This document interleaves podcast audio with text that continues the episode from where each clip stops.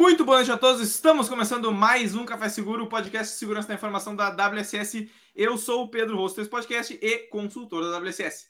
E falando da W S S, ela especializa-se no auxílio operacional estratégico em segurança da informação nos mais diversos tipos de organizações, através da terceirização de mão de obra especializada.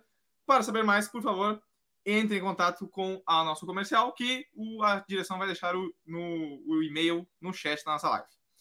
E o nosso Café Seguro, amado podcast, não seria possível sem, é claro, os nossos amigos da live, que estão agora aqui com a gente, nos acompanhando ao vivo, e os nossos apoiadores. E falando neles, a Qualys é referência em gerenciamento de vulnerabilidades baseada em risco, e ela oferece uma gama de soluções, incluindo a plataforma V M D R, que permite que você descubra, avalie, priorize e corrija vulnerabilidades críticas, reduzindo o nível de risco cibernética de seu ambiente. Para mais informações, entre em contato com os Eduardos pelo e-mail que a direção vai colocar no chat da nossa live.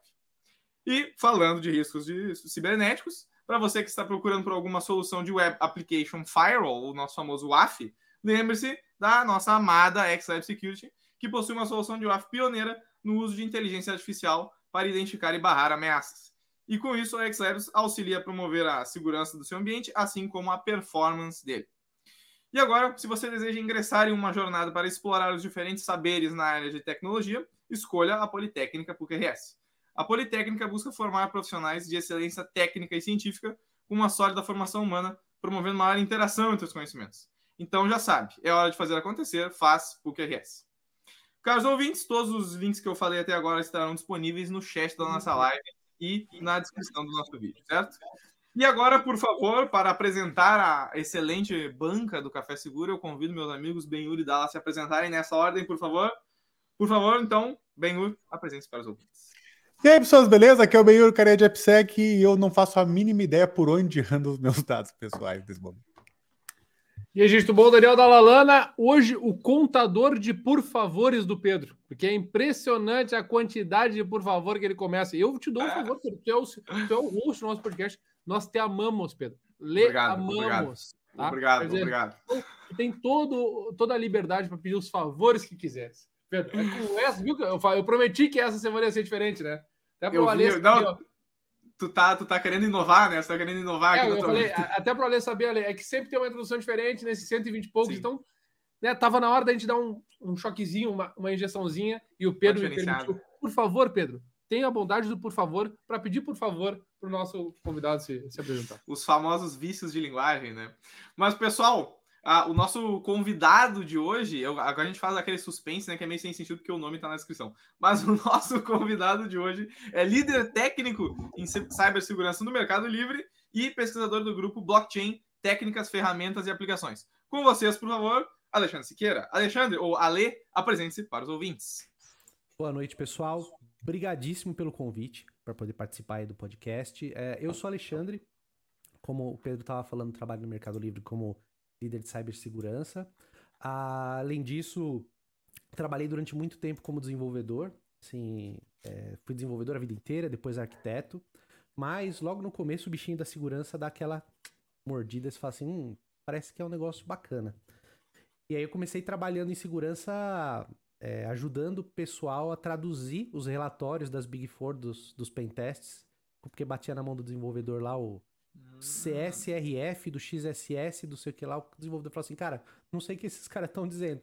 Eu, como gostava, explicava pra eles lá. O pessoal falou assim, pô, esse cara tem jeito de trabalhar com segurança. Aí foi quando começou e hoje tô aí trabalhando com segurança também, depois de bastante tempo arquitetando sistemas pelo, pelos mundos aí afora. Muito bem, cara. E olha, o, o Pedro, sabe, por que eu sempre faço o primeiro comentário? Que droga, esse eu não vou fazer pergunta, tá? Eu só vou comentar. Não, não, não vou fazer. Vou fazer, ah, primeiro, não vai fazer. Eu só vou recusa. Comentar e daí eu vou deixar vocês perguntar primeiro. Tá, é para quebrar. De novo, vamos inovar, né? Vamos mudar aqui, né? Um, o, o nosso Ale, é, o Ale também é do Meli, né? Aqui a gente está acostumado a chamar Meli, né? Meli, é, faz parte da nossa casa, né? Por causa, obviamente, do nosso querido... Inclusive, né, bem, não sei se podemos, podemos, né, porque já foi publicado, né, o Meli estará conosco aí, né, também, né, é, e esta fera, gostaria de convidar todo mundo que está acompanhando esta fera, Ben-Hur dos Santos Ott, que é o, né, sou suspeito, porque eu sou um admirador desta pessoa, né, por isso esse colega de banco, estará conduzindo o workshop da nossa conferência da W S S, cujo workshop é oferecido pelo Meli, né? Então, agradecer, obviamente, aqui a presença do Alê, né? Aqui também. E, óbvio, o Meli, muito legal estar conosco nessa conferência beneficente do dia dois de setembro da, da, da W S S, que, entre tantas oportunidades de aprendizado que, você, que vocês podem ter, teremos aqui Ben-Hur Ott conduzindo uma be- um belo workshop em nome do Meli. Que isso, hein, meu? Vou deixar até que tu faça a primeira pergunta a partir disso. Vai. Esse cara é fera, hein? Hein, meu? Que propaganda. Ô, louco, meu. Ô, louco. Ale, primeiro de tudo, obrigado por ter, é ter citado o convite aqui, né? Então, a gente... Para quem sabe, assim, né? Eu, Ale, a gente, a gente é bastante próximo lá no trabalho, né? A gente é bem, bem vizinhos, assim, trabalha em várias iniciativas juntos, né? E fiquei muito feliz de, de, poder, de poder trazer ele aqui para compartilhar um pouquinho. Ale, primeiro de tudo, para começar aqui, cara, o que, que é uma identidade digital, né? Vamos, vamos começar para... Antes de querer entrar em blocos e mineração, essas coisas tudo aí, que eu nem sei como é que isso funciona dentro da, da blockchain, mas o que, que é uma identidade digital, né? Onde é que... Cara, como é que, como é que funciona isso? Assim, o jeito mais fácil de falar sobre identidade digital é transpor o que a gente tem dentro do mundo real para o mundo digital. Então, assim, a, uma identidade digital é uma representação da, do seu, da sua pessoa dentro do mundo virtual. O problema da, da identidade digital é que ela, ela herda algumas coisas que são inerentes do ambiente digital, que é o fato de você poder ter várias identidades, né? Então, assim, você tem, no caso, eu tenho o Alexandre, que é funcionário do Mercado Livre, o Alexandre, que é pai da Clarice, o Alexandre, que é aluno da Unifesp. Então, assim, assim como eu posso ter essa estrutura de múltiplas personas, né, na identidade digital, isso escala pra uma, de uma maneira enorme, que é o fato de que eu tenho uma representação da minha persona dentro do mundo digital e normalmente, normalmente eu tenho uma identidade digital para cada tipo de serviço que eu vou acessar na rede. Então acaba, por exemplo, que a minha identidade no Google é diferente da minha identidade no Twitter, que é diferente da minha identidade no Facebook. Normalmente é assim que a gente trabalha, né? Ah, e é um pouco a partir desse... Desse começo em que, em que a gente começa a falar um pouco de evolução de identidade digital, que é por onde minha pesquisa acabou andando, né? É, legal, como é que a gente faz com que esse, esse conceito dessa, dessa, desse conhecer a pessoa que está do outro lado, né? Uh, sem apresentar um documento, como é que eu garanto que ele é ele mesmo, como é que eu garanto que ele pode fazer o que ele deveria fazer, né? E como é que eu garanto que, de fato, você tem a questão aí do... alguém fazer afirmações sobre você, que é o tipo de, de, de coisas em que fala muito as identidades descentralizadas e as identidades verificáveis. Uhum. Não sei se eu te respondi, cara. Sim, o Ben ficou satisfeito, satisfeito com a resposta. Valeu, um abraço, e essa foi o tema, né? Cara, excelente, né? Caraca, né? Aulas, do... aulas zero oitocentos do Alexandre. Tu acha que esse foi o... Deu, além do, do podcast, a gente sempre briga para ver qual vai ser o podcast mais longo. Tu acha que esse foi o, re, o podcast resumido esse, mais rápido? Cara, ele, ele, falamos pessoal, do que tinha que falar agora, Clau. É isso aí. Não, e, e... Meu Deus, vai lá, Pedro. Vai lá, vai lá. Começa aí. Vai. Eu queria perguntar, Ale, a questão que é o seguinte. Ó, quando tu tava falando aqui, eu anotei. E eu acho que é uma questão interessante da gente trazer. Uh, que tu tá comentando aqui uh, sobre essa questão própria. Utilizar o blockchain para fazer essa... esses controles de privacidade, poder controlar esses tipos de identidade diferente, como tu está comentando, o que é uma, um aspecto um pouco mais, um, mais próprio da tecnologia, né? Estamos falando de uma, uma coisa de dentro de uma tecnologia. Mas eu queria entender do teu ponto de vista, e assim, bem, bem do que tu acha e, né, a tua opinião pessoal aí sobre isso, é talvez uma questão um pouco mais polêmica, que é, é qual que tu acha que é a coisa que nós estamos querendo defender hoje em dia com essas tecnologias. A gente fala muito da privacidade, privacidade aquilo, privacidade isso, privacidade aquilo lá. Só que a pergunta é, o que que... Uh, uh, qual é o tipo de privacidade que isso nos ajuda a proteger, vamos dizer assim, né? Porque teriam tipos diferentes, eu acredito. E Sim. do que que nós estamos nos protegendo? Quais são as tuas preocupações hoje em dia maiores uh, e que essa tecnologia pode ajudar a solucionar? Legal. Eu vou voltar um pouquinho, eu até encurtei um pouquinho a última resposta, mas eu acho que vale a pena falar um pouco sobre o que, que é essa identidade digital descentralizada uhum, uhum. Que, que a gente é, colocou no título do podcast, né? Uh, e que acaba tendo como blockchain como uma das implementações, né? Uhum. A, quando a gente começa a falar em identidade digital, e a gente estava falando um pouco sobre o fato de que eu posso ter várias representações da minha persona em cada um dos serviços, ah, esse modelo é o modelo inicial, é o que começou ali atrás, a primeira geração das identidades digitais, que é a identidade centralizada. É aquela uhum. em que a, a identidade, na verdade, ela não é sua. É, ela é um registro que você faz no sistema de outra pessoa. Então, assim, quando você faz o processo de sign, de sign on, uh, você se cadastra no Gmail e uhum. o Gmail te dá direito de acessar a partir de uma identidade que você cadastrou, mas a identidade ainda não é sua. E tanto ela não é sua, porque quando o Gmail quiser, ele mata a tua credencial e você não acessa mais o seu e-mail. Então, assim, a, o grande ponto da identidade digital descentralizada é, é, do ponto de vista de segurança, com certeza uhum. é privacidade, mas tem um ponto que não é um, um, um requisito de segurança dos mais comuns, mas engloba do, do, do ponto de vista aí a grande motivação, que é protagonismo. É assim... A identidade digital, baseada aí, a gente chama de identidade soberana, né? É aquela em que eu uso uma estrutura descentralizada para guardar itens públicos das identidades, né? Uhum. E eu dou pro dono da identidade toda a parte privada, inclusive as permissões, inclusive os detalhes sobre essa pessoa, né? E eu passo a usar esse repositório público como um validador de assinaturas. Então... A tecnologia da identidade soberana, ela nada mais é do que aquilo que a gente está acostumado a ver há muito tempo, que é estrutura de chave pública e assinatura digital. Então, a gente está falando uhum. é, uh, os caras pegaram a blockchain para ser um repositório de chaves públicas, né? Além das chaves públicas, você também coloca os esquemas aí das identidades, ou seja, quais são os tipos de, de afirmações, quais são os tipos de permissões, o tipo de identidade que está sendo registrado. E a partir uhum. daí você fecha um consórcio e você começa a... Todo mundo tem a sua chave privada dentro da sua wallet, tal qual é com o cripto, né? Uhum. E as identidades começam a emitir para essas pessoas permissões, a gente chama de claims, né? Permissões para esse cara. E essas permissões, elas não existem em nenhum outro lugar que não na wallet desse cara. Então...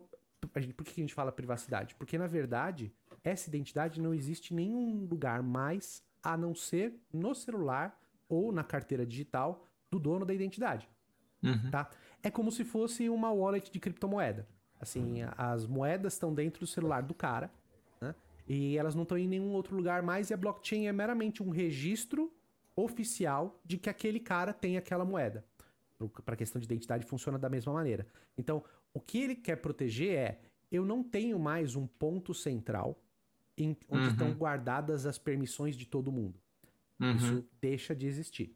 O que eu uhum. tenho é, eu tenho um repositório de chaves públicas e eu tenho algoritmos que permitem que eu consiga, validando essas chaves públicas, garantir que, por exemplo, você tem uma permissão de dirigir, uma carteira de motorista emitida pelo Estado, Uh, sem eu precisar ter que me conectar no servidor do DETRAN para ver se sua carteira de identidade ou sua carteira de habilitação é válida. Todos os registros estão lá, nesse cara, assinados digitalmente. A única coisa que você precisa ter é acesso à chave pública do DETRAN, que está lá na blockchain. E aí, até ainda fazendo o um interlúdio antes da minha pergunta anterior, né? Mas aí, nesse caso... A, as permissões que a pessoa teria, ou a, a, né, a identidade ali, como tu está tratando ela, ela seria... O fato de ela estar descentralizada e ela ser... Os, o ponto central dela, né, vamos dizer, é na, na carteira de cada um, no, na, de posse de cada um, faz com que ela seja, uh, de, obviamente, mais difícil alguém ir lá e, e alterar ela, ou tirar ela de ti, ou te conceder outras coisas, né? Então, torna, tem uma, uma questão de imutabilidade aí nesse caso. Sim. Mas... Mas do ponto de vista ao contrário, como é que funciona? Se eu quiser mentir uma permissão minha, se eu quiser mentir um aspecto da minha identidade, como é que as outras, as outras pessoas da rede vão saber que eu estou mentindo? Se você forjar a sua identidade e é. tentar apresentar ela para um, um verificador, o verificador vai, vai receber uma prova que você vai apresentar. Então, assim, no teu aplicativo você vai apresentar uma prova dessa uhum. identidade, e essa prova ela é obrigatoriamente assinada pelo emissor. Se eu não tiver a chave privada do emissor, que está registrada na blockchain, eu, eu não conseguiria forjar essa prova. E aí é o modelo de chave público-privada. Então, assim, tem uma assinatura digital envolvida. E, uhum. tem, e tem algumas questões criptográficas uh, mais avançadas, tem um, um troço que o pessoal acabou embarcando, que eu, eu não sei se eu, se eu conseguiria explicar de maneira simples, que eles chamam de zero knowledge, de zero knowledge proof. É a prova de conhecimento zero. A ideia desse zero knowledge proof é, a partir de algumas cri- primitivas criptográficas e das chaves privadas do emissor e do, do portador dessa identidade, eu consigo uhum. fazer, apresentar provas é, de para perguntas que são feitas sobre os meus acessos, sem apresentar os dados. Vou te dar um exemplo. Esse exemplo hum. é clássico. Todo mundo que fala em identidade soberana fala disso. Eu vou a um bar, eu quero pedir uma bebida. Vocês são, são, são novos aí, vocês têm cara de menino, vocês, vocês, vocês vão passar por isso. Eu não passo mais por esse problema porque eu já tenho alguma idade. Mas se eu chegar aí no boteco e pedirem uma cachaça, o barman vai chegar e falar assim, cara, me apresenta a tua identidade. Você tem, o quê, quinze anos? Você vê que ele toma uma cachaça? Isso já aconteceu comigo. Então, imagino. O problema é que assim, quando na, na vida real, o que, que você é obrigado a fazer? Você tira lá a tua carteira de motorista do bolso, põe num balcão e o cara vê tua data de nascimento, teu nome, nome da tua mãe, documento e tudo mais. Uhum. Nesse modelo de identidade soberana, por conta da, da, da estrutura da prova que você gera dentro da sua wallet e das assinaturas digitais, uhum. o cara faz uma pergunta para sua wallet. Ele fala assim, o dono dessa carteira tem como provar para mim que ele tem mais do que dezoito anos? Isso chega uhum. no seu aplicativo, você vai lá e fala assim, tenho sim.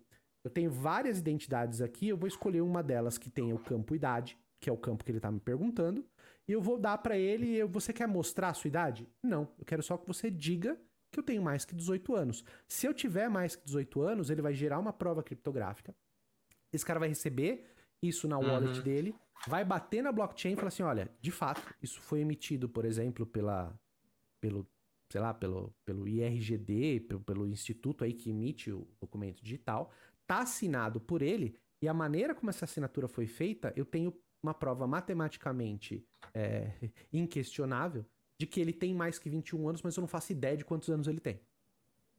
Uhum. Então, interessante. A questão das assinaturas digitais garantem a, a, o fato de você não conseguiria forjar uma prova, a não ser que você tenha acesso à carteira do, do emissor. Né? Uhum. E isso é um ponto importante também. Por exemplo, como a blockchain uhum. guarda as chaves públicas das identidades, eu tenho que ter um conhecimento de quem é que está apresentando a prova para mim, uhum. ter um, um, uma gestão de que essa pessoa ela está dentro do ecossistema e ele é um, valida- um emissor válido. Por exemplo, uhum. as universidades. Um diploma universitário só poderia ser emitido por uma universidade. Então eu teria aí as chaves públicas de todas as universidades nesse ecossistema e se, t- se eu, alguém apres- apresentasse para mim uma prova de que eu tenho uma determinada formação e essa prova não foi gerada por alguém que é do tipo universidade, eu não tenho como comprovar que isso é verdadeiro. Então, isso também a, a tecnologia te, te ajuda.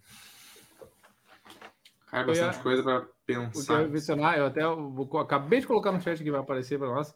Hum. Uh, eu falou a prova de conhecimento zero. Eu achei que tu ia usar um exemplo, Alexandre, que eu, um dos exemplos mais conhecidos aí que eu, que eu para mim é o da caverna, né? O do acesso à caverna e da, da porta mágica, tá?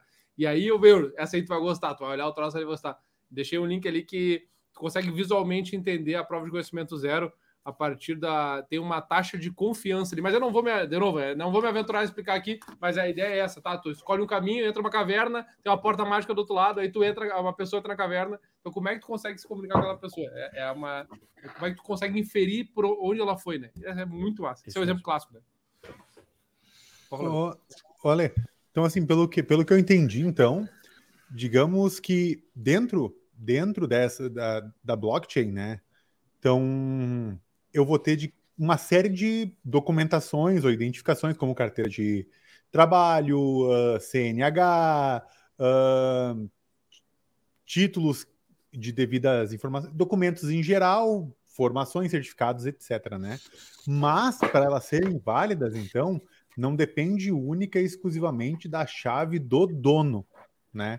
Então, ela é feita uma... Ou seja, o, digamos assim, ah, se eu quero ter o meu, o meu passaporte, eu preciso lá que a Polícia Federal emita na blockchain com a chave privada da Polícia Federal é, em conjunto com alguma assinatura minha ou alguma possibilidade de assinatura minha para que eu possa provar, ou seja, a Polícia Federal, ela garante que aquilo foi gerado por ela, porque tem a assinatura dela, mas ela gerou em meu nome e por ter a minha chave pública, digamos assim, e só eu tenho a privada, eu faço, consigo validar que aquela chave, que eu consigo gerar um challenge do meu lado privado que compete com aquela chave pública que está associada ao documento que foi gerado, assinado com a chave privada da, da Polícia Federal. É algo mais ou menos por aí? Não, é exatamente isso. Acho que a maneira, a maneira mais direta de frasear é: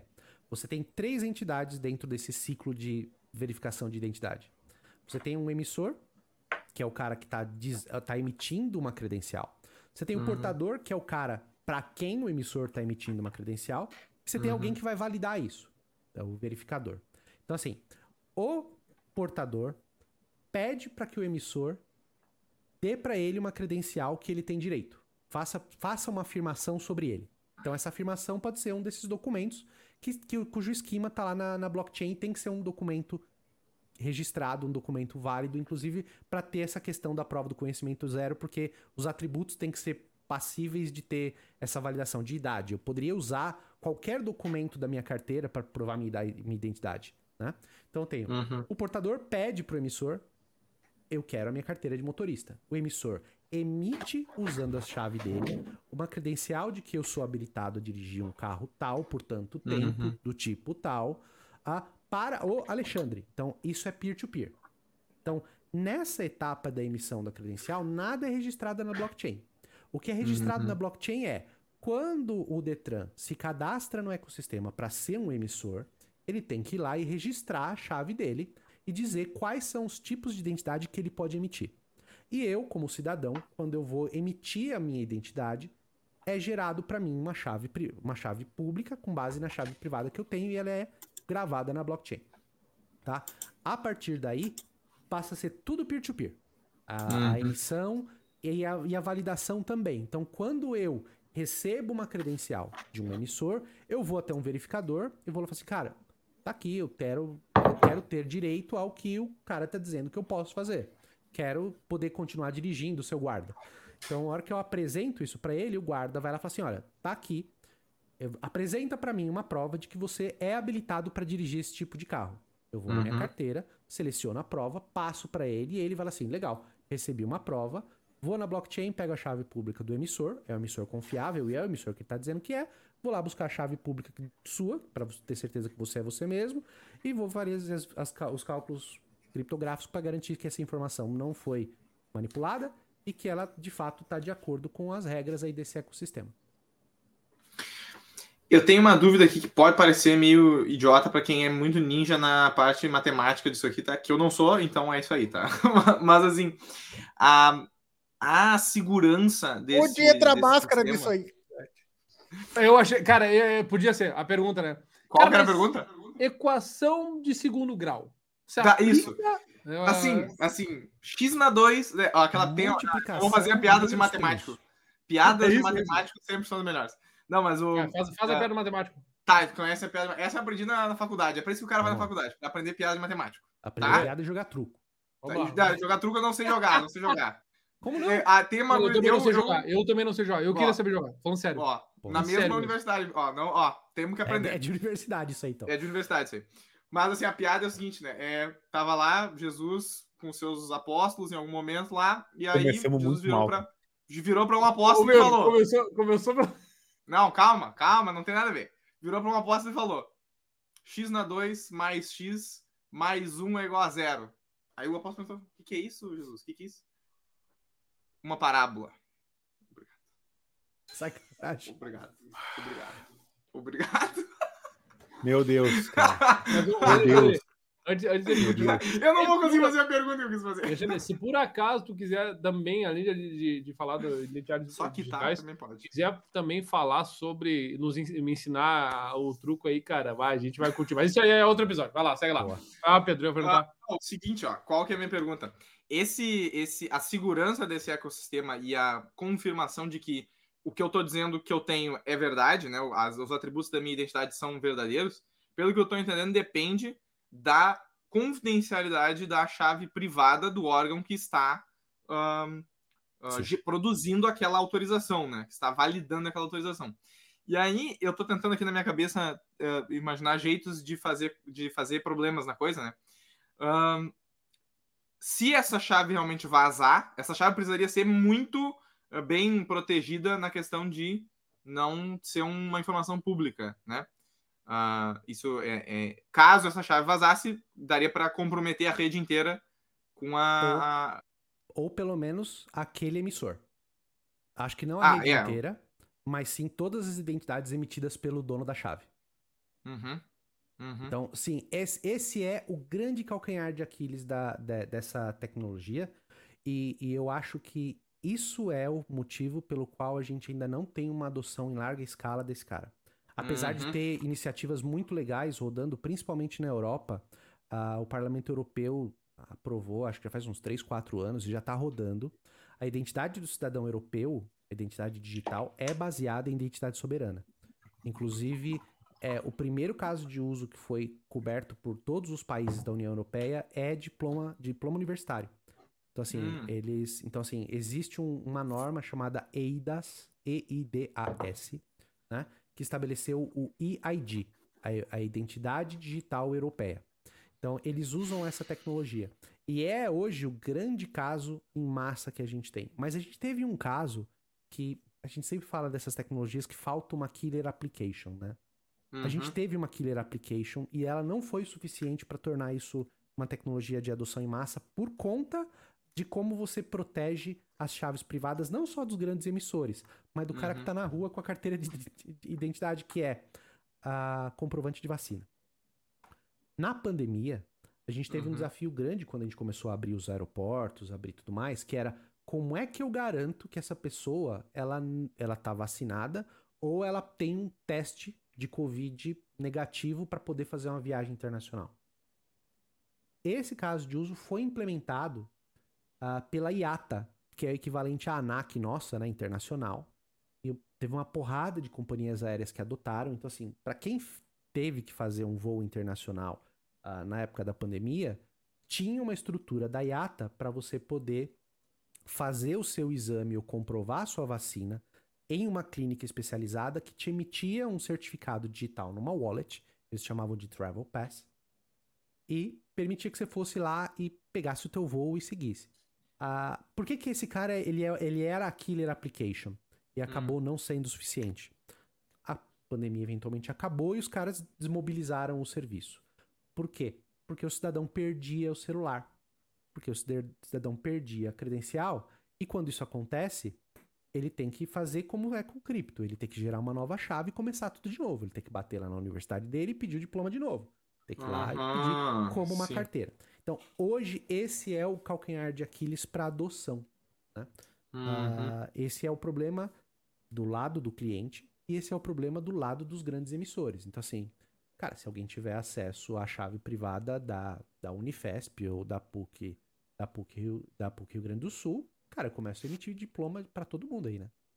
E, e isso não é uma questão de ser, né? É uma questão de, de quem que vai ter acesso. Porque Sim. alguém tem que ter acesso, né?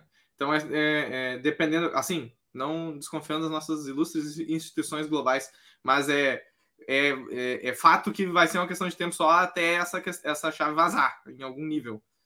Ah, sim. Então, é, aí pode entra ser algumas... um pouco complexo.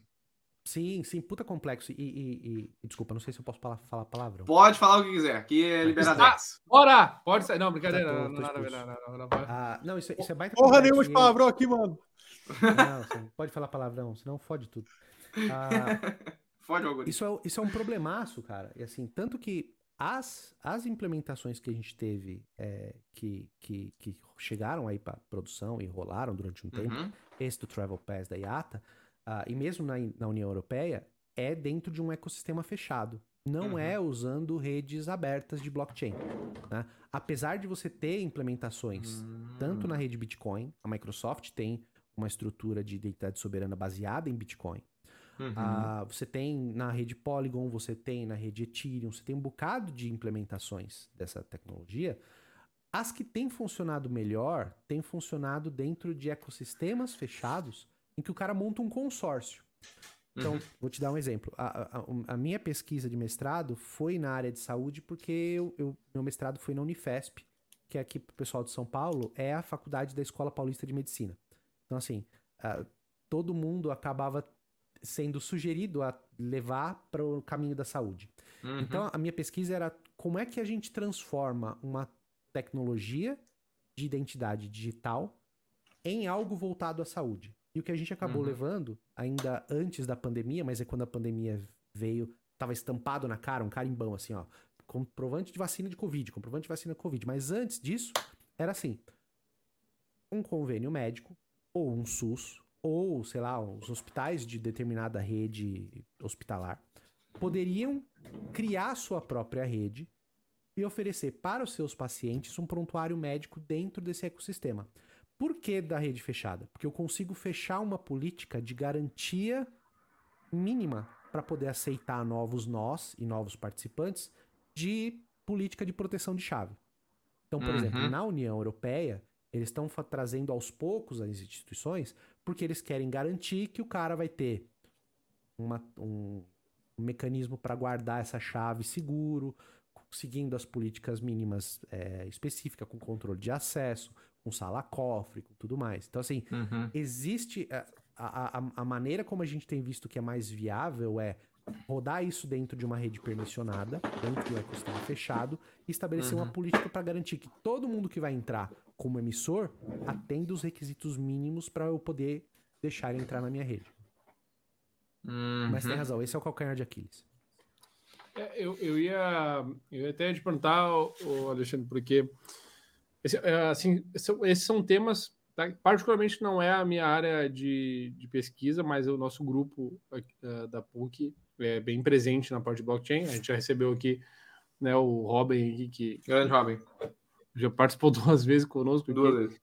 E, e aí eu ia te perguntar, porque já que tu mencionou, eu estava mesmo investigando aqui na, nas... nos arquivos que temos aqui, se a gente tinha alguma coisa relacionada a isso. Para te perguntar, em, uh, em termos de comparações, tá? Porque a gente, tu falou, explicou o que, que é, e aí, enfim, a, acho que é legal para o pessoal que está acompanhando. E aí, desculpa, vou ter que interromper a minha fala para dar oi para o Regis. O Regis tem prioridade aqui. Olá, oi, Regis. Regis.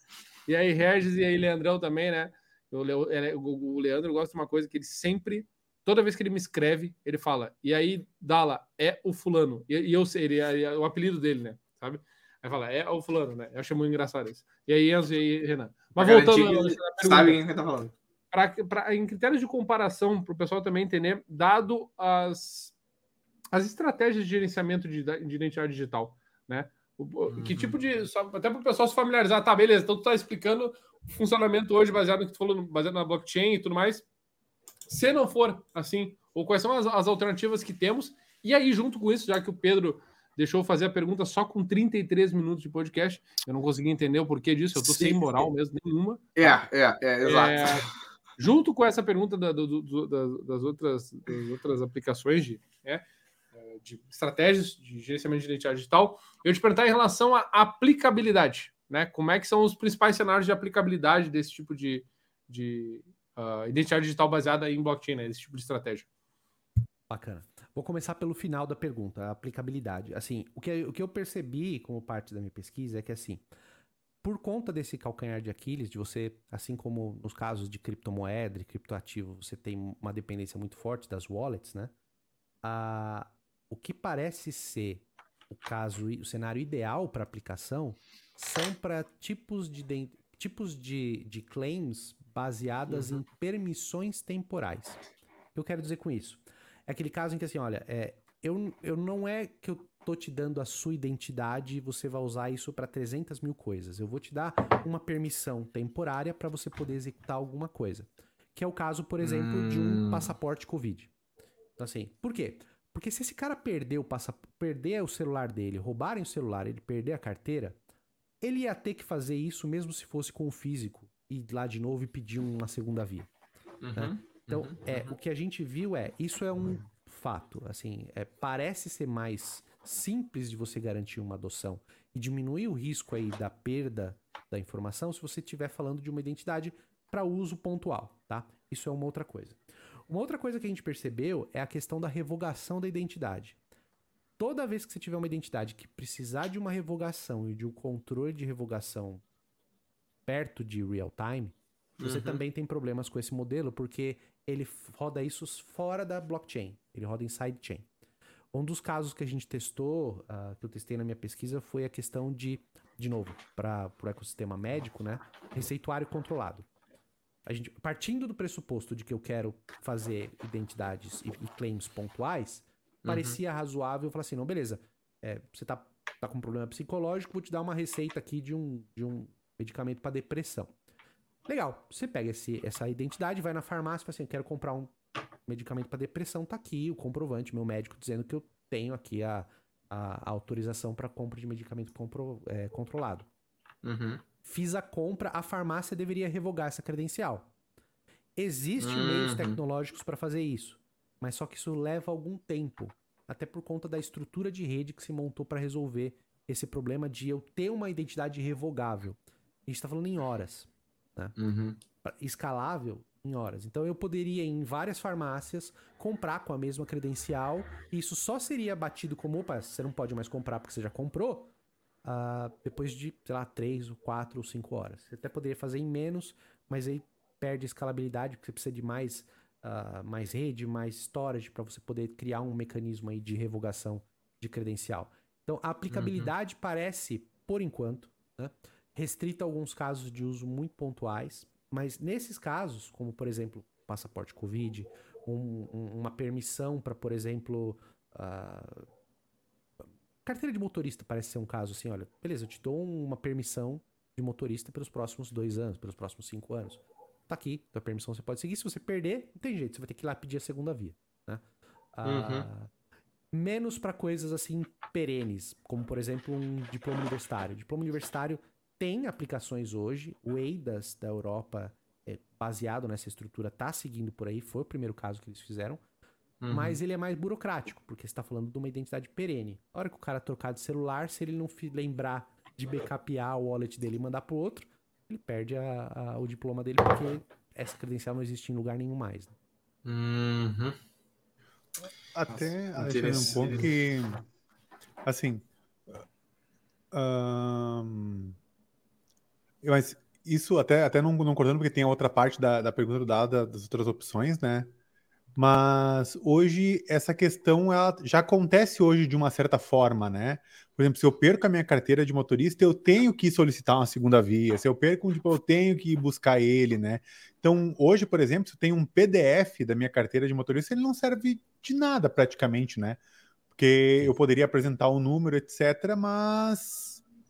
eu tenho a minha digital hoje no celular, que, o que quando a gente está falando aqui hoje, do modelo como é hoje, né, é que esses órgãos, eles blindam a gente de infortúnios com a pessoa, com a ponta, né, mas ao mesmo tempo, não tenho, como mesmo comentou no começo do episódio, né, eu não sou dono de nada, eu estou sempre também dependente cem por cento desse órgão, né.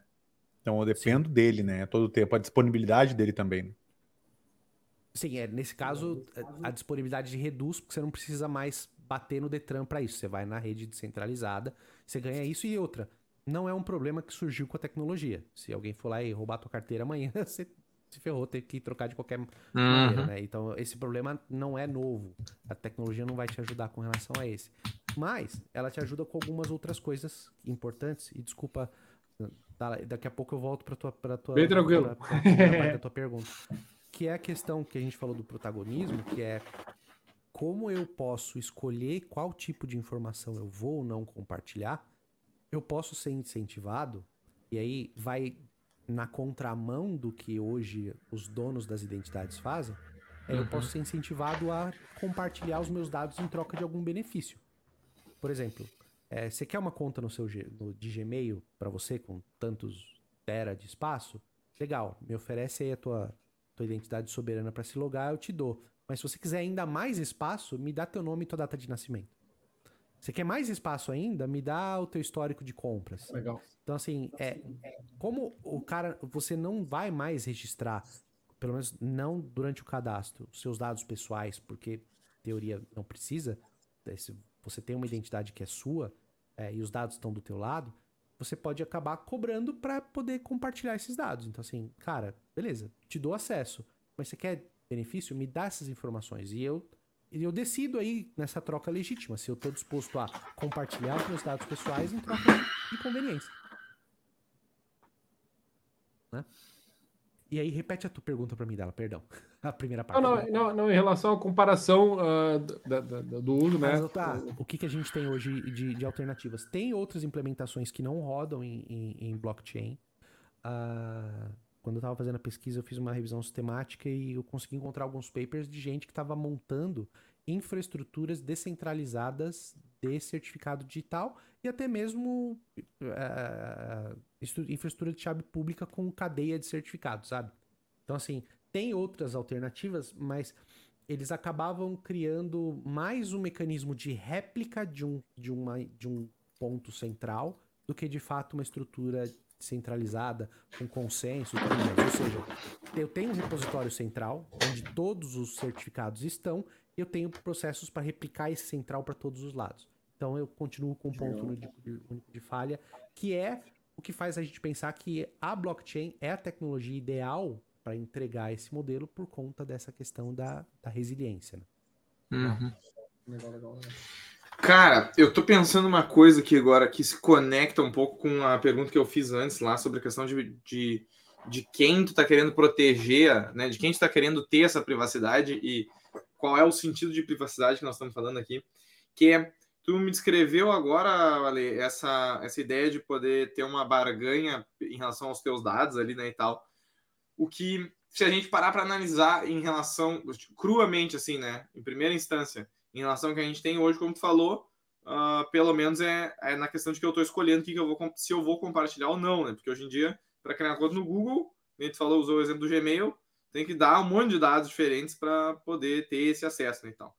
Uh, inclusive, algumas questões até de, de segurança, tu precisa confirmar certos dados ali, ou utilizar certos dados que, que para criar a conta tu não precisa, mas para poder, uh, uh, enfim... ter algum certo nível de segurança maior, tu precisa fornecer isso. Maior de ah, idade, por exemplo. Cara, você só pode criar exemplo, uma conta de Gmail se for maior de idade. Eu posso uhum. fazer isso pro Google sem dar a minha idade para ele, né? Sim, é, poderia fazer sem dar a idade, né, com essa ideia.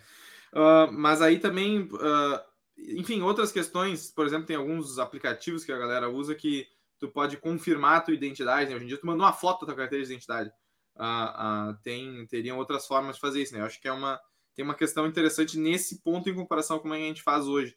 Mas, cara, eu não sei se isso é só em mim, mas quando tu começou a descrever essa situação ali, falando, ah, que o Google, tu, tu falando com a voz do Google, assim, né? Claro que não é um exemplo só, né?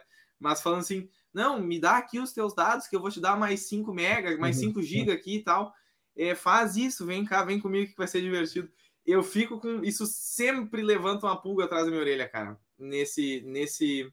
nesse mundo, assim, até, claro, no caso do, de uma empresa privada, assim, enfim, tu vai estar tá pegando um serviço de alguma forma ali, né, mas uh, principalmente, isso que eu, esse era o, o cerne da minha pergunta anterior sobre de quem tu tá querendo proteger isso e tal, e qual o sentido de privacidade, porque, por exemplo, até onde eu entendi, a tua privacidade em relação aos órgãos que vão dar, a conceder-lhe a, a permissão, conceder aquela, aquele atributo à tua identidade, ela não existe. Eles têm... Ah, tá. é, é transparente pra eles, né? Isso. Sim, sim. É, e aí eu fico cara... com essa questão, assim, né, cara? O cara, pra emitir um, um diploma universitário, um, uma carteira de motorista, um porte de arma, qualquer coisa que seja pra você, tem que ter um relacionamento prévio com você fora da rede, né? Então, ele só vai te dar um, uma permissão pra você ser um motorista se você passar por todos os exames e tudo mais. Então, uhum. de fato, não é aí onde tá a proteção. A proteção tá na outra parte. É, eu tendo os meus dados comigo. Então, na verdade, tem os dois. Vamos lá, tem um caso. De novo, volto para a questão da saúde. Ah, um dos argumentos que a gente usava pra, pra, pra, pra, como motivação de você usar isso como um modelo de guarda de registro médico uhum. era tentar diminuir a exposição das empresas de saúde para elas não terem que guardar consigo os dados de saúde dos seus pacientes por causa das regulações de saúde lá de fora, por exemplo, do I P A. Então, uhum. por exemplo, eu vou fazer um exame de sangue num laboratório. O laboratório, quando emite para mim os dados do meu exame de sangue como se fossem afirmações sobre a minha identidade, uhum. ele pode descartar esses registros do lado dele, porque ele fala assim, cara, eu não quero guardar o teu dado de saúde. Tá aqui, eu não preciso guardar essa informação, eu não preciso imprimir no papel, eu, eu, eu vou emitir isso como uma credencial para você e boa sorte. Então, uhum. assim, do ponto de vista do emissor, ele consegue se restringir, ele, ele consegue se limitar a deixar de guardar informação sensível que até então ele teria, né? Ah, uhum. e, e dizer, olha, ah, eu, tô, eu tô limpo na I P A, eu não guardo dado de saúde dos meus funcionários, dos meus, dos meus pacientes. Uhum. Eu vou lá e emito e descarto, né? Esse é um ponto. Ah, e a questão do outro lado é, eu como paciente quero mostrar para o meu médico os meus exames. Tem algumas questões éticas, como por exemplo, ah, meu médico vai lá e pergunta, você tem algum... teve alguma cirurgia recentemente, eu uhum. não quero mostrar que eu te fiz, por exemplo, sei lá, uma, um transplante capilar ou, ou, ou uma vasectomia. Eu vou lá e falo assim, tá aqui, uhum. eu vou escolher quais exames eu quero compartilhar com você. Do ponto de vista da saúde, isso é meio temerário, mas eu, como protagonista, posso mentir pro meu médico também. Então, a questão ah. da privacidade é, dá pro cara o privilégio de ele escolher o que ele quer compartilhar. Uhum, uhum. Não sei se, não sei se eu, eu te respondi. É, não, Tem... foi, foi é, eu acho que é interessante pensar desse jeito como você está comentando, se a tecnologia permite isso dessa forma, assim, aí realmente, eu acho que o meu a, a, a principal questão ali que tu trouxe é essa no final, de que eu tenho o privilégio de dizer como que, quem que vai saber essas informações sobre mim, né? E se realmente a política for, toma aqui, isso agora é tua responsabilidade, eu não quero mais saber isso aqui, eu tô te provando aqui que eu queimei esses arquivos. É um jeito de, de usar essa, essa tecnologia para isso, né? Interessante. Cara, até agora quando tu comentou uma coisa, Lê, sobre a... o armazenamento dos dados, né? Coleta dos dados, né? Por exemplo, para eu provar a minha identidade, eu não preciso entregar um e-mail, uma senha, um nome, um C P F, receber um código no e-mail, dizer que o e-mail é meu, né? Basta que eu receba uma... No momento que eu quero usar um site, é... mas aquele login com o Google seria o login com a é, blockchain faz. ali, né? Uhum. Exato, ou seja, eu vou ali, ela pede, cara, vou validar a tua identidade, né? Beleza, eu te redireciona... Um Isso, um te faz um challenge. Baseado na sua chave pública, você me apresenta a resposta com a tua chave privada, sim. privada, exatamente. Daí o que acontece, o outro lado não precisa armazenar nada, né? Porque já está validada a questão da identidade, né? E outra questão também que sobre a, a questão ali da perda, né? Provavelmente, eu queria te perguntar, provavelmente a gente vai precisar de alguma entidade principal ou raiz para isso tudo, né? Deixa eu te explicar o porquê. Uh, hoje a gente faz tudo baseado, digamos, no C P F. Então, posso até dizer que a gente tem uma entidade central que é quem emite um C P F, né? E quem diz, olha, esse C P F é dessa pessoa aqui. E a partir disso, isso vai para tudo que é lugar, né? Ah, o teu diploma é feito no seu C P F, tudo isso é feito no seu C P F. Então, até aquele esquema de tu perder a tua, a tua chave, né? Poxa, se tu reemite um C P F, essa informação deveria ser o que seria a raiz para remitir o restante. E aí nós acabamos, é descentralizado a informação, mas acaba tendo uma centralização em quem diz quem é o Alê, né? Uh, como, é que, como é que funciona isso, assim? Ou, aí, aí, aí, aí é tão anárquico quanto, aí é tão anárquico quanto você quiser. Porque, eu concordo contigo, a gente teve uma conversa muito, muito eh, sobre esse tema com o Gilmar, que também trabalha com a gente no Mercado Livre. Uh, sobre, do ponto de vista teórico, eu poderia ter C P Fs diferentes com permissões diferentes dentro desse ecossistema. Então, por exemplo, quando Entendi. eu falo, ah, perdi meu celular, emite minhas credenciais de novo, eu posso não ter perdido. Eu posso simplesmente chegar e falar assim, eu quero um novo C P F. E eu tenho um C P F em que eu vou guardar as coisas do Alexandre, aluno da Unifesp. Então, vou ter minha carteirinha de acesso, vou ter minha carteirinha de estudante, vou ter... Eu tenho um outro C P F, que é minha, meu C P F cidadão, onde eu vou ter minha carteira de motorista, a minha identidade, a minha casa registrada. Eu tenho um outro C P F, pai da Clarice, onde eu tenho acesso na escola da minha filha. Então, assim, teoricamente, esse protagonismo que é a identidade soberana, e por isso o nome soberana é, eu não tô limitado a um identificador central gerenciado por um cara. Eu posso ter tantos quanto eu quiser, né? Isso gera um problemaço, porque aí você gera mais de um C P F pra, pra eu só, esse aqui é o C P F do Alexandre, Acab... traficante de drogas. Rui, exato, o C P F do Alexandre, traficante de drogas, assim como eu tenho as wallets de cripto. Então, assim, do ponto de vista de estrutura tecnológica e de pensamento, é anárquico. Mas eu entendo que deveria existir, e por isso volto para aquela questão do ecossistema fechado. Uh, quando você monta um ecossistema de instituições que vão participar desse consórcio de identidade, parte da missão desse consórcio é definir a regra do jogo. E a regra do jogo pode ser assim, cara, se por um acaso você vier aqui comigo dizendo que você perdeu o teu C P F, eu vou revogar tudo que foi emitido pro teu C P F da outra, para não ter o risco de você ter mais de um C P F. Beleza? Se tiver de acordo, fechou. Estamos com a regra do jogo fechada.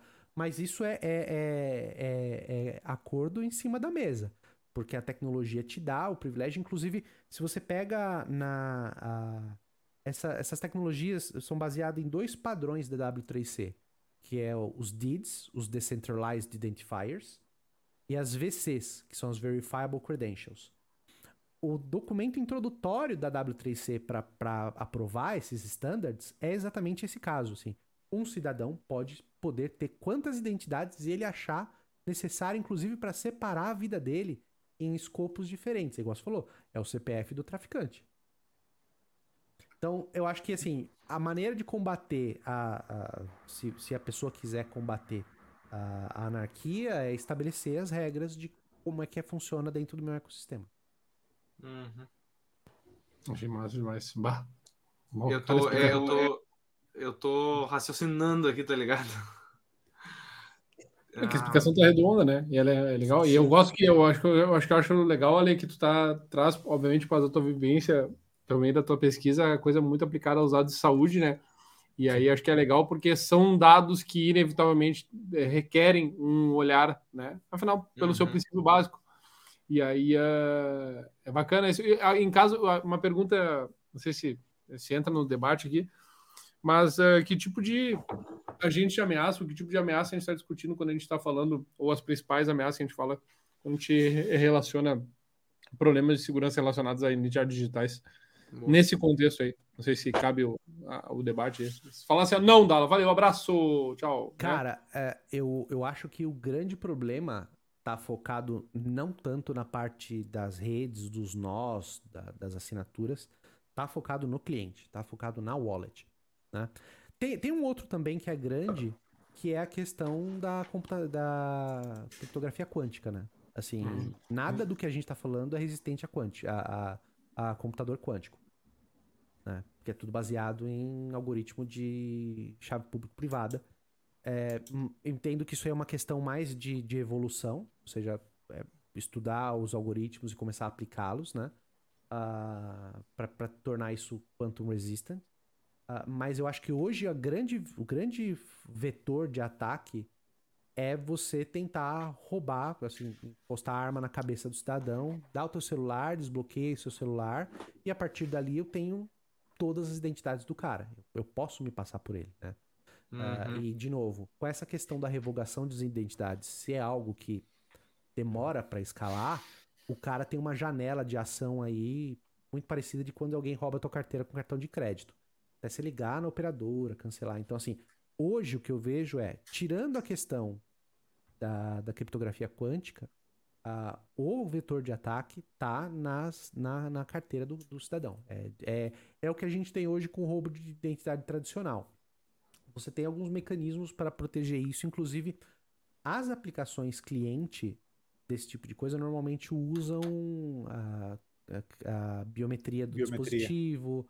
Uh, o Secure Enclave, chip criptográfico, tudo mais, mas a gente sabe que isso mesmo até isso tem alguns casos de ataque. Então, ali é onde está uh, o vetor de ataque.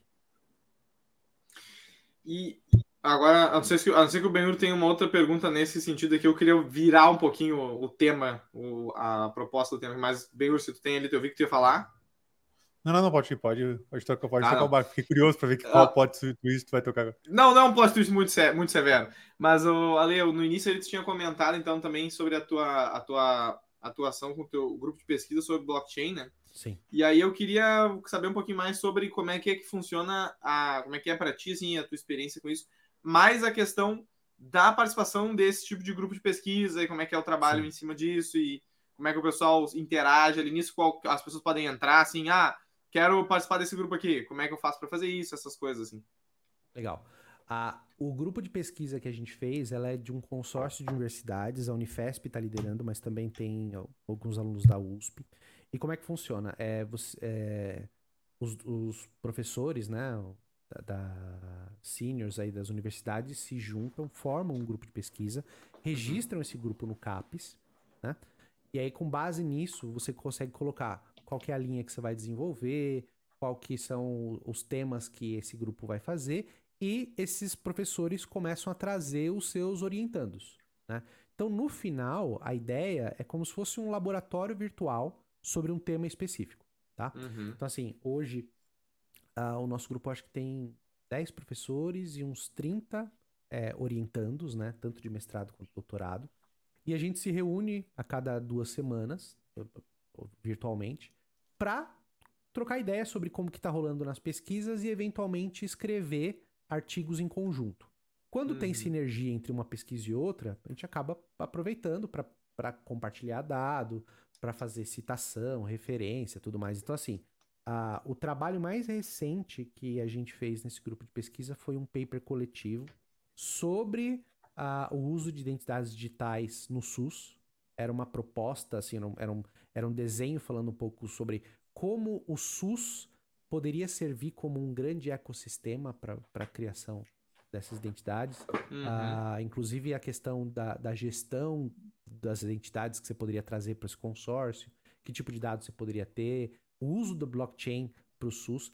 Ah, a gente escreveu um paper, ainda não foi publicado, estamos mandando aí para algumas revistas, além...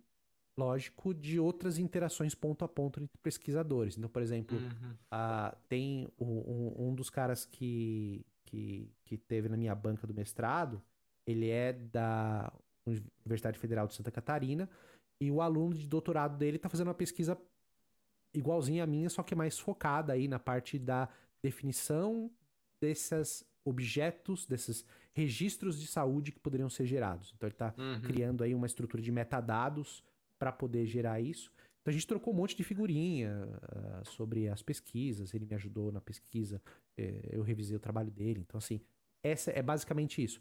O acesso a esse grupo, ele acaba sendo restrito aos orientandos desses professores que organizam, né? Então uhum. ele, é, ele, é meio, ele é meio fechado. Uh, mas essas reuniões costumam ser mais abertas. Então, assim, é... o que a gente acaba fazendo é trazer algumas pessoas como ouvinte, principalmente se tem alguma coisa legal a apresentar. Então, te dar um exemplo, a gente tem uma empresa de blockchain de São Carlos que estava fazendo aí uma tecnologia interessante, nem era para questão de, de identidade, era para questão de usar blockchain para fazer rastreio de proteína animal. Então, por exemplo, para as fazendas, né, de abate, você poder ter o controle da rastreabilidade do animal desde o abate até a prateleira para garantir procedência, tudo mais. Uhum. Uh, o cara, a gente chamou o cara para apresentar um pouco do que ele tinha feito na empresa dele. Ele estava vendendo isso como um produto e ele nem era do grupo de pesquisa. Ele não era da uhum. universidade, né? Uh, mas ainda assim, veio, apresentou, participa das reuniões com a gente, mas ele não entra no site da CAPES porque ele não é orientando dos professores, né? Uhum, uhum, interessante. E nessa mesma, o Daci movimentou ali, não sei se ele tem uma, uma fala. Não, não, eu, mas eu, não vai, vai, vai, vai, vai. Nessa vai. mesma ideia, nessa mesma ideia, eu não sei daí se, tu, se é comum isso acontecer com, contigo ou com outras pessoas do, do, do grupo de pesquisa e tal, mas é falar sobre esse assunto de forma pública, assim, né, como a gente está fazendo agora aqui, ou talvez, ah, ah, enfim, às vezes tu vai apresentar isso aí como uma, uma forma de palestra em outros locais e tal.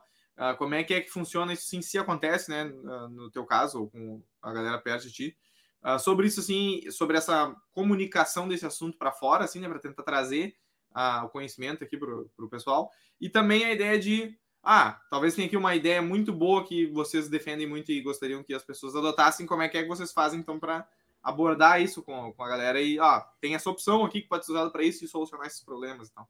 Tá. Eu vou tirar o meu crachá da, da Unifesp e vou dar um pouco da minha opinião, apesar que eu já dei essa opinião, inclusive, para os professores. Uhum. Ah, essa estrutura acadêmica, ela ainda tem que descer um pouquinho da Torre de Marfim e fazer uma estrutura maior de divulgação, uhum. é, mais aberta. Ah, hoje, a ideia dos grupos de pesquisa é fomentar a produção acadêmica. Então, a ideia, a, o objetivo desse grupo nem é tanto disseminar conhecimento para o público geral, e sim as reuniões é muito de, cara, tem um congresso lá, daqui a três meses... precisamos mandar o paper para ali. Cara, tem um, uma outra conferência que vai acontecer ali, eles estão fazendo um paper, call of paper aberto para tal, tal, tal tema, vamos nos organizar. Então, é muito focado nisso, porque no final das contas, os professores das universidades uh, que estão aí nesse posto, né, doutores, é, é, titulares das universidades, eles são medidos por produção. E tá uhum. embaixo de um grupo desse de pesquisa ajuda, porque se o grupo dele tá gerando pesquisa, ele tá participando como coautor de boa parte dessas pesquisas, né? Uhum. Ah, eu acho que deveria ter uma estrutura de divulgação maior sobre esses temas e hoje não tem nada formalizado. Tanto que eu tô trocando essa ideia aqui com vocês porque, putz, porque é um tema que eu gosto pra caramba, eu acho que é um tema que, do, pra quem gosta de segurança, ele, ele tem, tem um certo apelo, mas não tem nenhuma orientação do grupo para fazer esse tipo de divulgação, acho uma pena. Né? Acho uhum. uma pena. Por exemplo, o, o, o meu orientador é um dos caras que mais manja de blockchain do, do país, tá montando um laboratório de blockchain fora, tal, não sei o quê. Ele, ele, ele tem um canal do YouTube, ele grava as aulas, ele publica, mas assim, é uma iniciativa pessoal. É, uhum. não, não é uma orientação do grupo, e ele faz isso porque é ele... curte e, e ele gosta de divulgar, mas não é uma, não é Sim. o objetivo do grupo.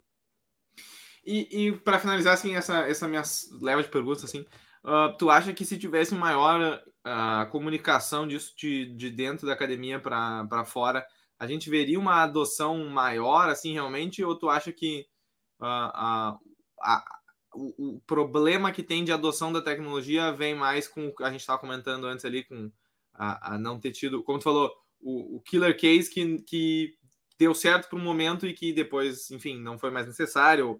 Essas outras questões aqui que tu acha que pesa, mas tu acha que é uma questão de divulgação? Eu acho que ne, nesse caso especificamente não. Eu acho que tem limitações tecnológicas que ainda precisam de mais pesquisa para você poder fazer um troço que, que seja menos friccionante para adoção. Uhum. É, eu entendo que é algo... É uma tendência, é, é um assunto que tá, tá, tá, tá, tá, tá trending, né? Tá, tá, tá todo mundo olhando, uhum. mas é um, um assunto que tem limitações técnicas e que precisa de mais pesquisa. O que eu acho que a questão da divulgação funcionaria é para quaisquer outros tipos de caso em que aquele assunto está restrito na academia, está restrito dentro do círculo das pessoas que estão fazendo pesquisa, e cuja divulgação é feita em congressos, que o preço hum. é caríssimo, uh, que a gente não tem acesso, e que os papers, por exemplo, quando, quando você publica um paper numa revista dessa, se você não tiver dentro de uma universidade que te dá um acesso para você poder baixar o paper, ninguém vai ler isso aí. Então, assim, uhum. isso é um grande Sim. problema. Uhum. E o que acaba deixando esse conhecimento que outras pessoas poderiam estar desenvolvendo, seguindo de onde você parou, uhum. ou ajudando, aportando mão de obra para poder fazer funcionar, para testar uma hipótese e tudo mais, dentro do círculo acadêmico. Então, assim, uhum. você vai publicar um paper que só quem vai acessar é um outro cara de uma outra federal que, por coincidência, bater de encontro com o seu paper. Porque isso não, tá, não é, é sequer público. E, e aqui é um ponto, né, Pedro, que é muito uhum. legal essa tua fala, Alexandre, porque... isso também distancia um pouco do que, que realmente é a produção científica, a produção de ciência, né? Uh, e a importância dela para o setor da tecnologia. Nessa ainda separação, né? E a gente sabe academia versus mercado, e é curioso isso, né? Porque no final das contas, como você falou, Cara, olha só uh, a citação aqui, até fui olhar aqui, Alexandre. Tu citou, acho que o, o teu orientador é o Arlindo, isso? Sim, professor. Pois então, é uma das... Estava vendo ali o, as, as citações aqui do, do Arlindo aqui.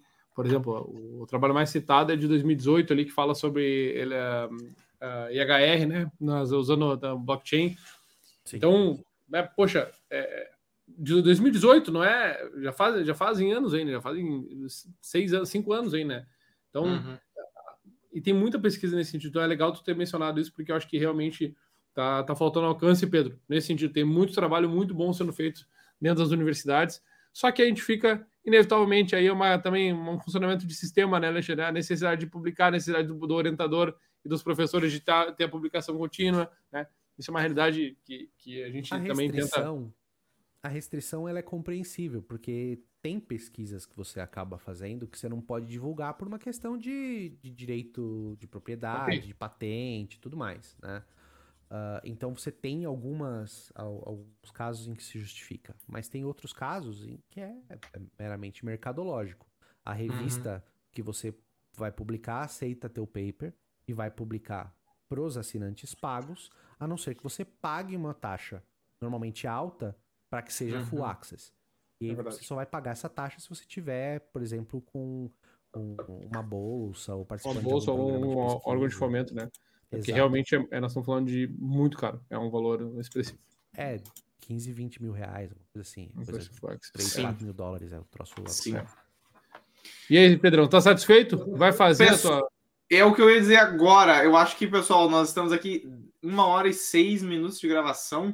Uh, a não ser que alguém tenha alguma outra pergunta. Ela ficou meio triste hoje que ele não fez não, tantas perguntas assim quanto ele gostaria. Não, cara, eu né? acho que... Até me é... zoou ali dizendo que eu não deixei ele fazer perguntas até a meia hora. Rolou cara, uma implicância. Exi existem tempos e tempos. A gente tem que saber o momento de ir se retirando aos poucos e permitir que... É isso. Né? Foi, foi isso a nova tempo. geração, né? A nova geração. É, foi isso o tempo que era... Foi esse tempo que era legal ouvir o Dala, entendeu? Não é mais tão legal, entende? Hum. É, já passou, agora tu chega a hora que tu quiser para fazer podcast. Ah, tu, sim, entendeu? sim, sim. A, as regras são tuas, rapaz. E, Pode o, ser voo... que tu, tu, acha que, tu acha que tá uma coisa assim... Ah, uh, uh, é, é, o o é um novo motivo. legal o novo legal é, é escutar o Pedro, é isso que você tá falando, assim? É uma coisa nesse sentido? É, na, na, aí tu foi muito longe, né? Muito aí, além ó, do que... ó, ó, olha ali, ó, os, os saludos... Saludos a Alex. Sim, André. Graças, André. Ah, legal, pessoal. Não, não foi esse não. É isso aí. Não foi Show de bola. Não. Mas, pessoal, é o pra... seguinte. Fala, Bíblia, fala. Até para finalizar aqui também, né? Porque a gente escuta bastante, assim, que não, blo... blockchain não é seguro porque se eu perder a minha chave, eu perco tudo e não posso mais fazer nada, né? Uh, cara, eu acho que a gente tem, tem um certo costume aqui no, no Brasil a, a delegar um pouco responsabilidade, né? Então, ah, se eu perco um documento, tem alguém que emite para mim, se eu perco... Mas em outros, em outros lados aí, a gente vê as criptomoedas bastante fortes que tem esse conceito e ali até um tanto mais... Não tem essas entidades, né? Que, que emitem as questões, né? Ali tu perdeu, perdeu, meu filho. Azar, ó. Se tu fizer uma, uma transação e tu errar uma letra, tu perdeu, azar também. E tá entrando no real digital agora também, né? Então, ou seja, cara, a gente tá falando do próprio dinheiro da gente nessa mesma tecnologia, né? Imagina o custo, né, de, de segurança para isso, né? O quanto tu precisa investir, de fato, em protocolos, né? Porque até para comentar aqui com o pessoal, né? Uh, o governo não tem um pendrivezinho que ele espeta, não deveria ter pelo menos, uh, um pendrivezinho que ele espeta e assina, né? Existe todo um protocolo de multisig, de pegar essas chaves, separar diferentemente, gerar uma, uma assinatura baseada em diversos lugares, digamos assim, né? Com diversas posses. Então, realmente é uma pena que, que não é compartilhado com... O, não é open source, digamos assim, né? Esse conhecimento para que as pessoas vão lá, comentem, coloquem, contribuam, né? Porque, com certeza, a própria blockchain, o Bitcoin, coisa assim, não foi nada, nenhum, em tese, nenhum governo que chegou e disse, olha só, tem uma opção para vocês usarem, né? E realmente se proliferou, né? se estandarizou, tudo com isso no, no, apoio, no apoio público, né? Então, uh, torcemos para um futuro próximo. Mas aí tem uma boa notícia. Ah, os frameworks, as redes, as plataformas de, de várias das, da, da, dessas, dessas plataformas que oferecem identidade soberana são open source. Então, por exemplo, a minha pesquisa foi feita em Hyperledger, Indy e Ares, que são dois projetos da Hyperledger que são open source, então dá para você montar essas redes, né?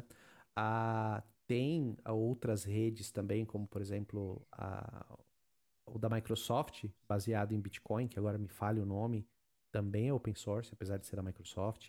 Então assim, é, a documentação é ruim, ruim, ruim, ruim, mas dá para você saber e seguir é, olhando, apesar de você, às vezes, não ter acesso aos papers com os testes de performance, as execuções, os casos, tudo.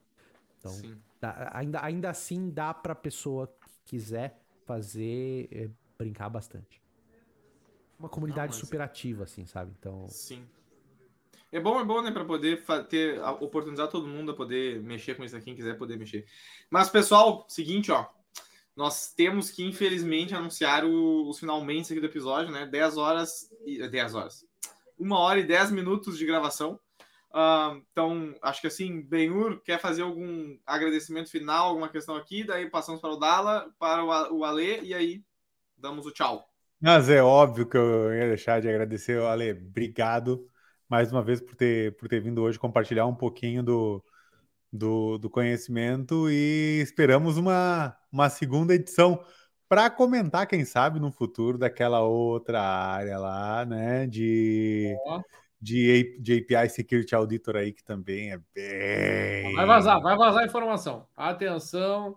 Não, e a, o, o, olha, da minha parte, poxa, cara, pô, um prazerzaço te conhecer. Sou um fanático e apoiador e encorajador das pesquisas científicas no, no país, né? Defendo muitas frentes isso, e muito legal, para além disso, ouvir um profissional aí que está atuante na nosso, nosso parceiro querido coração, Meli, né? Agora se aproximando, Meli, né?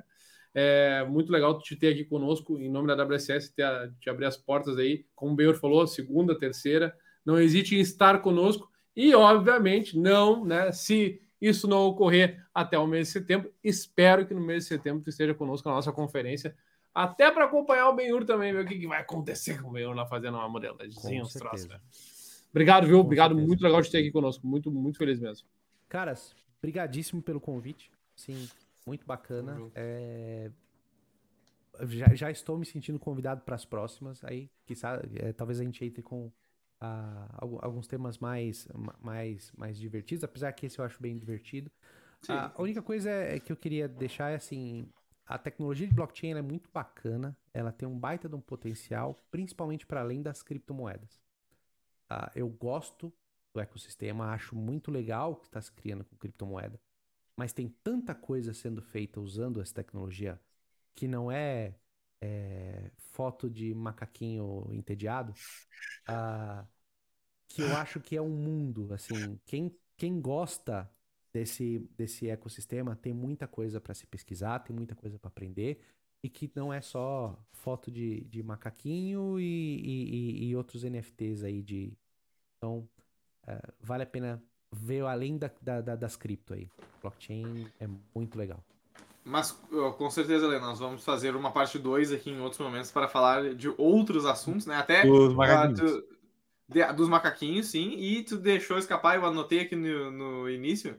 A da, da tua parte como desenvolvedor também, e, e, e fazendo a ponte entre desenvolvimento e segurança ali é, uma, é um assunto legal também que a gente pode trazer em outros momentos. Mas, legal. Então, a, a, tudo que é bom eventualmente tem que acabar. Então, pessoal, muito obrigado pela atenção de todo mundo que esteve com a gente agora aqui na live até o, até o momento. E, claro, sempre agradecer a atenção da galera que ainda vai nos ver no YouTube, no Spotify, no Google Podcasts, em todos os outros agregadores de podcast que a gente tem, tanto por vídeo quanto por áudio. Nós estamos aqui no YouTube em vídeo e nesses outros locais em áudio, certo? Então, a galera que quer ir, vai viajar, vai lavar uma louça, fazer alguma coisa assim, vai na academia, tem a gente lá no seu celular em algum formato de áudio que queira. Ah, e, claro, semana que vem estaremos aqui novamente às nove horas da noite, ao vivo no YouTube, para fazer a nossa gravação do amado Café Seguro. E aguardamos todo mundo que está conosco aqui agora. Aguardamos o Regis, principalmente o Regis. Por favor, volte, Regis, semana que vem. E dê o seu alô, que dê o seu salve para nós em algum momento na live, porque estaremos aqui às nove horas ao vivaço, certo? Então, até lá. Muito obrigado pela atenção de todo mundo. Até mais. Valeu. Valeu, Valeu pessoas. Até mais. Valeu, gente. Obrigado.